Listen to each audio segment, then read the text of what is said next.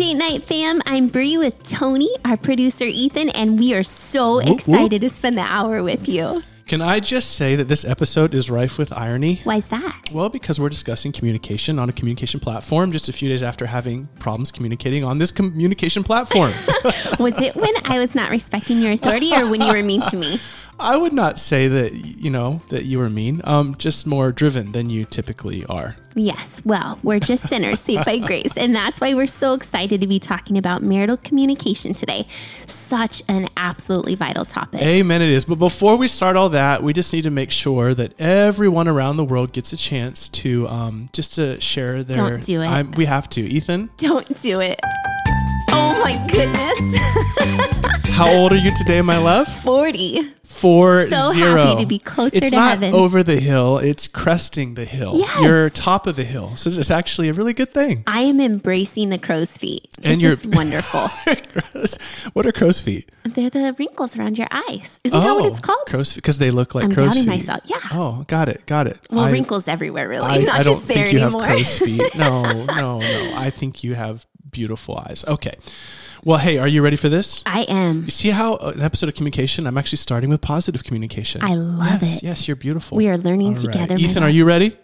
Sí, inglés lo hablo muy bien, muy perfectamente. Usted no me tiene que decir con rebolico ese que no lo hablo bien. How dare you say that to me? What did I say? I don't know, but how dare? Okay, so hot button issue for a ton of couples is we we talk to is communication, and it really doesn't take very long after the honeymoon before hubby and wifey can realize they aren't syncing on some things, and there can be a real communication breakdown. Yes, I remember our first couple of years of marriage were absolutely incredible. But by year three, when Mm-hmm. Babies three, came, Trace. whew, it was hard. it was Yeah, it was really that's hard. the year that I hairsprayed your clothes. Actually, Yep. I'm mm-hmm. glad we can look back we- now and laugh. Sinner. I'm such a sinner. I think I've told that story a million times. So, short version, by the way, for anyone who doesn't know what I'm talking about, Bre was doing her hair on the bed, and the hairspray molecules, that's what I call them, were landing. They were. They were going over your hair. They were caught in the sunlight, and they were landing on my clothes. So, I got frustrated. She got sad, and then you said it wouldn't be a big deal if the shoe was on the other foot. So I I grabbed the Yep, hairspray, I ripped it. open the closet, and then I let your clothes have it. And that was, yeah, I'm a real winner. That should encourage every wife who thinks that her husband's a bad guy. He's probably not hairsprayed your clothes. Well, I really don't think I was as innocent as you make me sound of course you were, my No. love. That actually reminds me. You ever hear the old joke? I always wanted to marry Mrs. Wright. I just didn't know her first name was always. All right. So, obviously, after we get married, if we've not learned how to communicate God's way, marriage can almost begin to feel like a trap. And we've met many couples who feel like their marriage is deteriorating or even turning hostile. And it's largely because they can't go on the same page, get on that same page with communication. Totally. And that's, um, I'm going to try to break this up into a couple of sections. So let's talk number one about the heart of godly communication, number two, principles of godly communication, and then we'll finish with number three, practical tips for godly communication. And we are going to use a little bit of Taylor throughout this episode. I know some of you aren't fans. You know, you're like, no, we don't like Taylor. I'm not, this is not a, you know, some kind of take or agreement on her progressive views. This is simply an old song, so don't judge us. It just fits the communication theme, Yes. right? Okay, so the heart of godly communication. I think for me, it's been important to realize that learning to communicate with you isn't just about what I express to you, but more about what's going on inside of me. And what I mean by that, as a wife, it's important to not only think about what I'm saying to you, but why I'm actually saying it. I'm glad that you started there because that is what Jesus taught. So we're talking about the heart of godly communication. Jesus said in Matthew 12, out of the abundance of the heart, the mouth speaks, which is so backwards from all of our cliches. I mean, how often do we say things like, I didn't think before I spoke, or that's not what I meant? But Jesus says the opposite. Mm. He's saying our main problem isn't with the words, you know, that we speak without thinking, but actually that our words are expressing what's in our heart. And that's why it's not possible to make a marriage better just through communication techniques. We actually have to start with the heart. That's so true. I know when you and I argue, it ultimately comes down to the fact I want something or you want something and we aren't getting our way. And James comes to mind because some of the leadership wives are memorizing it, where he writes, What is the source of quarrels and conflicts among you? Is it not the source your pleasures that wage war in your members? You're envious and cannot obtain, so you fight and quarrel. That's it. So good. James is saying our fight isn't because of the crossed arm, the furrowed brows, the annoying tone, or the fact I didn't put my laundry away, though that could be an issue in my case. But it's something deeper um, that your and my conflicts are happening because there's a desire deep down, and that desire is what is flooding to the surface. And wouldn't you say this is what we see so often in counseling that the issue, air quote, isn't really the issue at all? Totally. I can't tell you how many times I've met a couple who says they aren't communicating well, when Mm-hmm. actually under the surface, there's a whole list of desires that they're holding on to. Um, and those expectations begin to breed frustrations. For example, a husband expects romance, but his wife is distracted, or um, a wife expects him to listen, but hubby's too into the football game. Uh, he expects her to spend 50 bucks at Target. She spends 150, by the way. I don't know anyone who ever would do something No. like that. Yeah. And these things begin to add up. At first, they seem trivial, but if we stop to reflect on what's happening inside, we realize the conflict isn't about sex or football or money, but really about a relationship with Christ and how we plan to sacrificially listen and love our spouse. Exactly. And after we realize that our communication issues are actually desire issues, then we can begin to make some headway and start to fix things. Uh, because I can only fix my, my words after I've fixed my, my heart. And I can only fix my heart after I've acknowledged my selflessness or my selfishness and returned my focus to Jesus.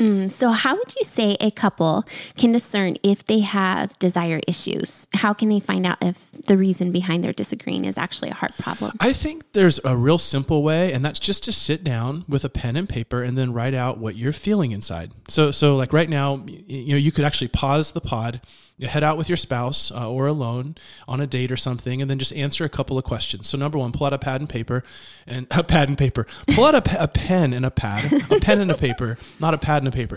So, number one, what issues do you most commonly argue about? So, just write those down. It can be often it's like the big five. It's like in-laws, communication, you know, uh, romance or or finances, stuff like that, or the kids.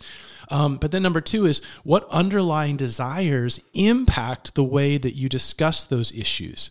Um, and I'll guarantee you what you'll find on answer number two is that some of the things you write down aren't sinful in and of themselves. Like if you write down, I just want to be heard, I just want to be agreed with, or I just want to be noticed more, they may not be inherently sinful. But what you may realize is although the desire isn't sinful, the desire is inordinately strong, um, meaning that what is sinful is how important that desire has become to you.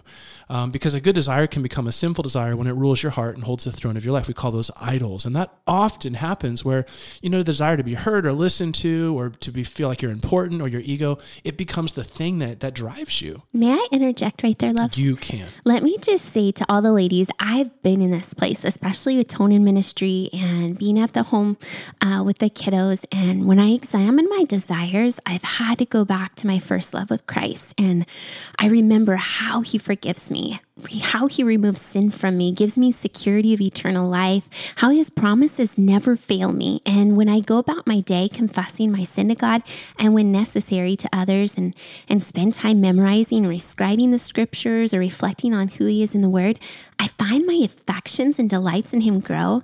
And it's just way easier to be loving towards Tony, knowing how much I've been shown such matchless grace and mercy. Mm, that is so good. Are you saying I'm hard to love? Of course, you- not my how often love. do you need to go and get away and immerse your affections again in Christ? No, you're spot on. Our marital communication is only going to thrive after we turn away from all of our own desires and reflect on Christ. Mm-hmm. And as we reflect on our love for Him and our desire to please Him, then the way that we speak to one another naturally is going to start changing. Okay, so I'm sure someone's thinking, I get it, I'm growing in my love for Jesus, but does the Bible give any real life pointers on healthy communication? And the short answer is yes. So let's move to part two and work through a handful of biblical principles for godly communication. All right, part number two. We were both young. A little bit of There it is Taylor. Hey, it's, it's okay. It's a good song. Don't be angry. All right. Do you know why the King of Hearts married the Queen of Hearts, by the way? No, why? They were suited for each other. Oh my goodness. You are in fuego today. I know. Okay, principles for godly communication. Disclaimer The Bible has a ton to say on this topic, and there's really no way we're going to cover it all, so we're just skimming the surface. But one of the clearest passages in the Bible is Ephesians 4. And if you are what I would say is communication challenge, memorize this passage, and here's a bit of the context. In Ephesians 4, Paul explains that when we become a Christian, there is a radical change in our thought and behavior. And, and this is because you know we're a new creation with the Holy Spirit residing inside, and that changed heart will equal a changed life. And so a believer will start exchanging old sinful behaviors for new godly ones, including our words, by the way. And this process of becoming like Jesus, uh, we call this theologically progressive sanctification, happens as our minds are renewed. And basically, every day we renew our minds. Picture a jacket by putting off the old, taking off the old jacket, then putting on the new one. All right, so that's the context. With that in mind, let me go ahead and just kind of throw out big biblical principle number one when it comes to our words. Number one is be honest with your words. You got to be honest. You got to be truthful. Ephesians 4:25 says, quote, having put away lies, let each one of you speak the truth with his neighbor. All right, end quote. Now that sounds simple. You know, people go, "Well, I'm not lying. You know, I, I tell the truth." But all too often, our communication carries subtle forms of deception. And I think it was Jay Adams who pointed that out in one of his books. He says even the little lies, or white lies, or exaggerations, or manipulative body language, or intimidation tactics, or logical fallacies, or terminal terms like "you always" or "you never," any of that stuff. All of those are forms of dishonesty, and they need to be, as Paul says, put off. Hmm, and yes, the reality is that we cannot build true relationship with someone if we're bending the truth. And that's why Proverbs says, the wounds of a friend are faithful and better than the kisses of an enemy. And in marriage, especially, we must commit to maintaining super honest dialogue. So much so that I would even encourage you to pause again the pod and pray and reflect if there's anything you've said or done that has in the slightest way been the truth, then continue practicing this honesty. And if you've been prone to lie in the past, you must break the habit by being honest about this sin and not just pray that God would forgive you, but also seek forgiveness from those you've lied against. Got it. And biblical principle number two. So, number one is just get really super honest with your words. That doesn't mean you need to be harsh or unkind. It just means you need to make sure you're, you're super honest. Number two is reconcile quickly with your words. Ephesians 4 26 continues Be angry and do not sin. Do not let the sun go down on your anger and give no opportunity to the devil. Now, that, that's a pretty famous verse. And I remember a few times you and I would be up arguing or discussing, quote, until one or two in the morning. And I think we learned after a few years that wasn't always super beneficial to Yeah. be staying up till midnight having these conversations. Completely. We were reading a book that said Paul's point isn't specifically that every issue needs to be resolved by sunset, but more so the principle that every issue must be dealt with. So there's no room for bitterness to grow. Mm-hmm. And that's always been big for us, trying to keep short accounts, keeping the home a safe place, but being honest that we are no good after 9 p.m. That's our pumpkin hour. It totally is. We turn into pumpkins, and, I think it's also important to remember in that verse that there is a righteous anger. Um, you know, he actually says that that you know you you you may be angry, you just don't want to be sinning in your anger. And so, the kind of anger he's talking about here would be anger that's unrighteous anger. Righteous anger is when I'm angry over things that have harmed the name of God, the reputation of Christ. Unrighteous anger is when I'm focused on things that harm me. And so, you know, if someone has hurt me, if someone has slighted me, if maybe if my wife or your husband, for example, has backtalked to you or, or in some way cut you down, that's still an unri- unrighteous anger. You don't have the right to be angry about that. Hmm. You actually, we'll see here in a second, need to forgive. So, biblical principle number three is be positive with your words. So you're honest and you're making sure that you're reconciling. And number three is you're positive, you're uplifting with your words. Ephesians 4.29 says, let no corrupting talk come out of your mouth, but only such as is good for building up as fits the occasion, that it give grace to those who hear. Now, that's pretty obvious. He just simply means be affirming, you're not attacking, and this is a real issue in marriage when we turn into two combatants that are battling each other instead of battling the issue that we're dealing with. Yes. Do you remember when you used to sit on the same side of the restaurant booth with me? I do.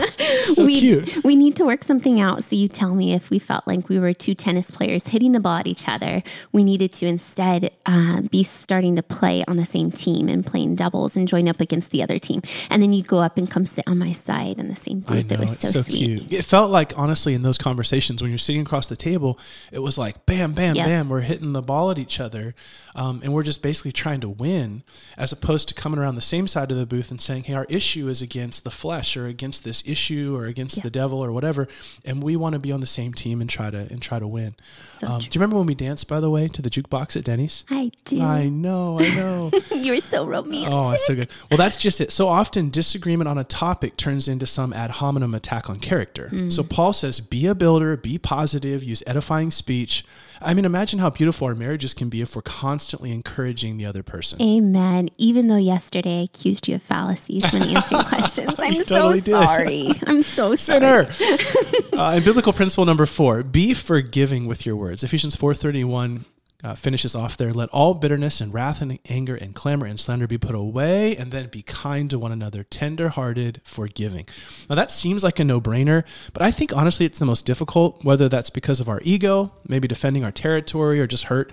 We need to be laying down our guns and not using words that wound, and we have to actually pull off all that self defense and just be ready to forgive. Yes, I remember an older couple who told us when you disagree on something, stop and ask, What did you mean by that? Like, if you say something that hurts me, I shouldn't just hear the words and let them rattle me. I should ask clarifying questions. What did you mean, that, mean by that? Or can you help me understand why you said that or did that? Absolutely. And I think it's those little cues that keep our heart operating in the place of objectivity and not just emotion. I mean, Mm-hmm. So I. I saw a fascinating study that said when we get angry, our IQ drops about 30 points.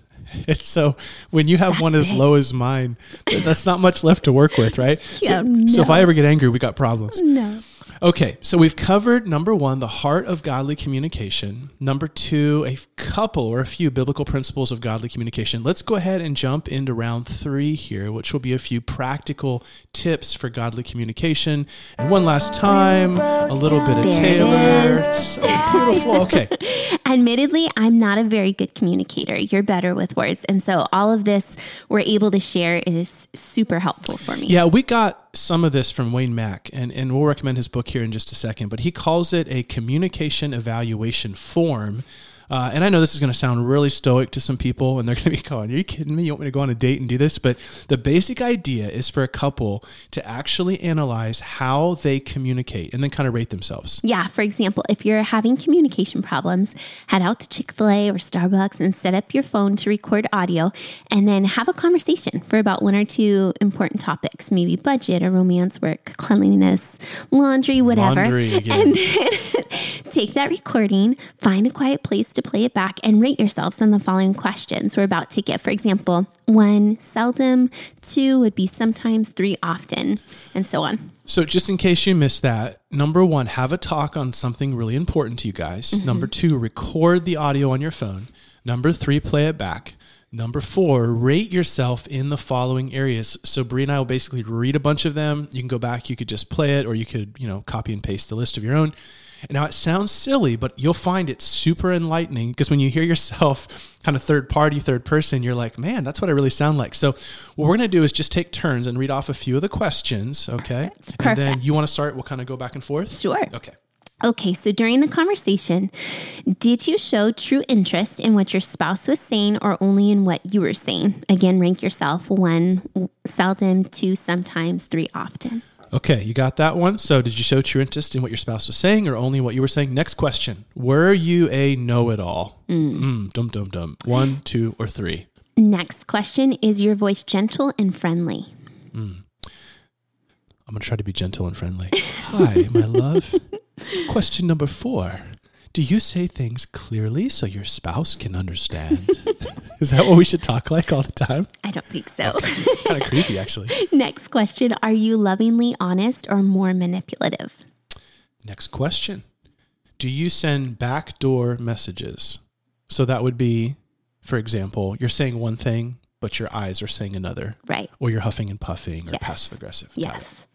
Uh, do you encourage your spouse throughout the talk? Great question, my love. I love the way that you verbalize that. Thank your you beauty for the shines. encouragement. You're so sweet, my the, love. The sun is shining off the top of your head. It's beautiful. Oh, I love you. All right. Do you belittle your spouse during the talk? Does your spouse feel free to be open and honest with you?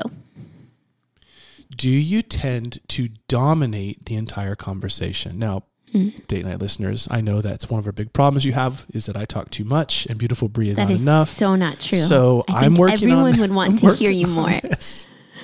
Oh, okay. So next question. Let's see. Where'd we leave off? Do you respond well? yes. Do you respond well, even affirm opinions different than yours? That's really good. You know, on that one, Mm-hmm. an interesting thing people can try is in our first response, we often will start with an objection or a negation. Yes. You, you know, you know what I mean? So right now you Totally. said yes, but some people will just start off naturally. It's just their natural subconscious reaction is, Mm-hmm. oh, I don't know. As opposed to using affirming or redirective words like probably, that could work. And I think that's a really great um, practical method to learn Mm-hmm. in conversation in general with people is just to affirm what you've heard Yeah. before you rebut. So good. Yes. Okay. You are helping me in that area big time. Um, Probably I could be, but another.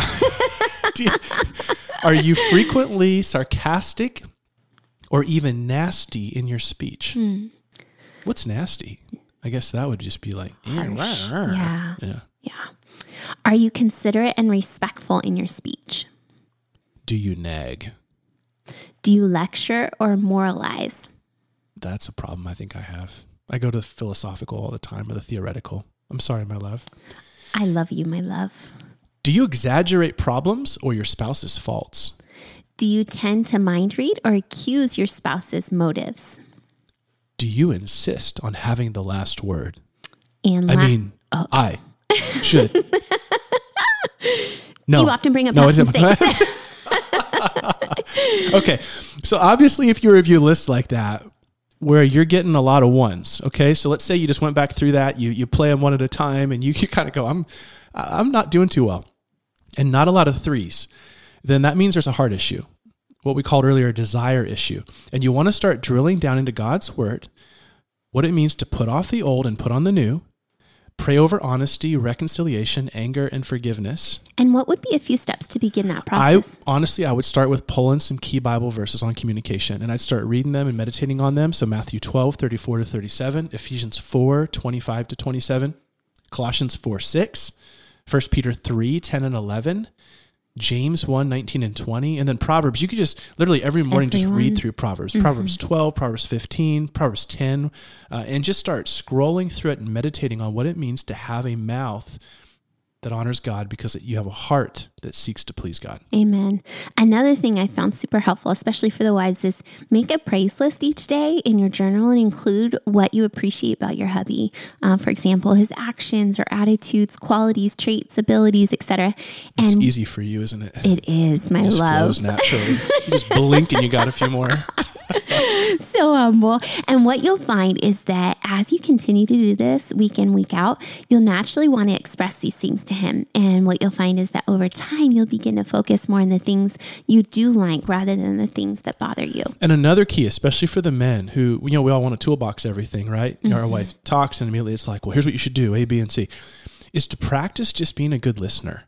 And that means be a ready listener, not answering until she's finished, asking her good questions, and then be slow to speak, not not hasty, and speak in a way that she can understand and, and accept what you say. It's okay to use persuasive speech. Hmm. It's it's okay to approach her with honey as opposed to vinegar. Yes. And for wives, may I encourage you, please don't use the silent treatment. Uh, Proverbs says our husbands would be better off living on the corner of a cold roof than inside with a contentious woman. So don't nag, don't quarrel, don't cut him down, don't wag your finger, don't be passive aggressive, and don't respond in emotional outbursts of anger. And I need to add that even um, tears can be a weapon. I know there's a place for good tears, but we want to make sure that we aren't using tears simply to get our way. I know this was really hard uh, for us. It, it, it Still has is, been. but- sure, yeah. sure. Yeah, but even if it just composure, I know that's something you've worked on for many years. Where if you feel tears coming, instead of using them or weaponizing them, you'll go to the bathroom, you'll work and process through whatever it is, and then we'll come back together and Yeah. talk with a more in a more cerebral manner. And honestly, if for me as a husband too, just speaking to that, if if we're the type of man, and I know I've been this, who harms you and hurts you and causes those tears, then we need to make sure that we're being more soft and more tender as well. And brothers, on that note, when we're wrong, we have to admit it. You know, we're never more a man than when we humble ourselves. So ask for forgiveness and be clear with what you plan to change. Asking for forgiveness isn't making excuses about it. It's simply saying, I was wrong. I did this wrong. I know that this is how it made you feel, and I'm sorry. Will you forgive me? And even if your wife verbally criticizes you, don't fight back. Just stay calm. Ask the Lord for self control, forgive, and continue to patiently lead. Very important to understand leaders don't lose their cool. You- You're not a leader if you have to say that you're a leader. You're a hmm. leader when you model Christ likeness. And lastly, sisters, be thoughtful of body language. A simple hand on the hip or a raised eyebrow or just a cold response in general can deeply harm our God honoring communication with our husband. And I would even say on that note, men, you know, if you're in a disagreement or in a little bit of a fight or a spat, and I'm going to give you the secret sauce here, okay? So, ladies, go ahead, turn, you know, plug your ears, okay? Unplugging. Start by sitting near your wife, put a hand on her knee, look her in the eyes, and before anything else, remind her of your love for her. Tell her you love her, you're excited, you're, you're honored to get to work through these things with her as a teammate and a best friend, and then go on to discuss the issues at hand. If you start the talk by crossing that battle line, the heart walls will, will fall and it'll really help. So I think we did it. Do we get through everything? Yes. Okay. The heart, the principles, and a few of the practical tips of godly communication. Should we play Taylor one more time? I Last think we time. probably should. We were Okay. Both young when I first saw you. Okay, what about some good books, my love? Um, do you want to share a couple of books or shall I? Go I for will. it. Okay, Sweethearts for a Lifetime by Wayne and Carol Mack is a good one. And then if you're newlyweds, I think this is a great starter. I use it in all of our premarital. It's Tying the Knot by Rob Green. What I like about it is it just basically covers the eight big areas and then helps you work through them. Again, starting with the heart and then moving to the practice. Awesome. Any last words, my love? Just happy birthday to you. okay. Just a reminder that what comes out of the mouth is a reflection of what's in our heart. So the key to good marital communication and really all communication begins with our pursuit of Christ. Mm-hmm. Let's pray. Heavenly Father, Jesus told us that out of the overflow of the heart, the mouth speaks. So as we look at our words, we're reminded today to look at our hearts. We give them again to you. Help us to put off the old life, to put on the new one. Give us a heart like our Lord and words to match. We pray this in Jesus' name. Amen. Amen. Well, date night fam, Lord willing, we'll be back in 168 short hours. So send us a message and leave a review. A heap big thanks to Ethan, our producer, and the wonderful people of Mission Bible Church. Keep living for the gospel and fighting for the family. Two antennas fell in love. The ceremony was okay. The reception was great.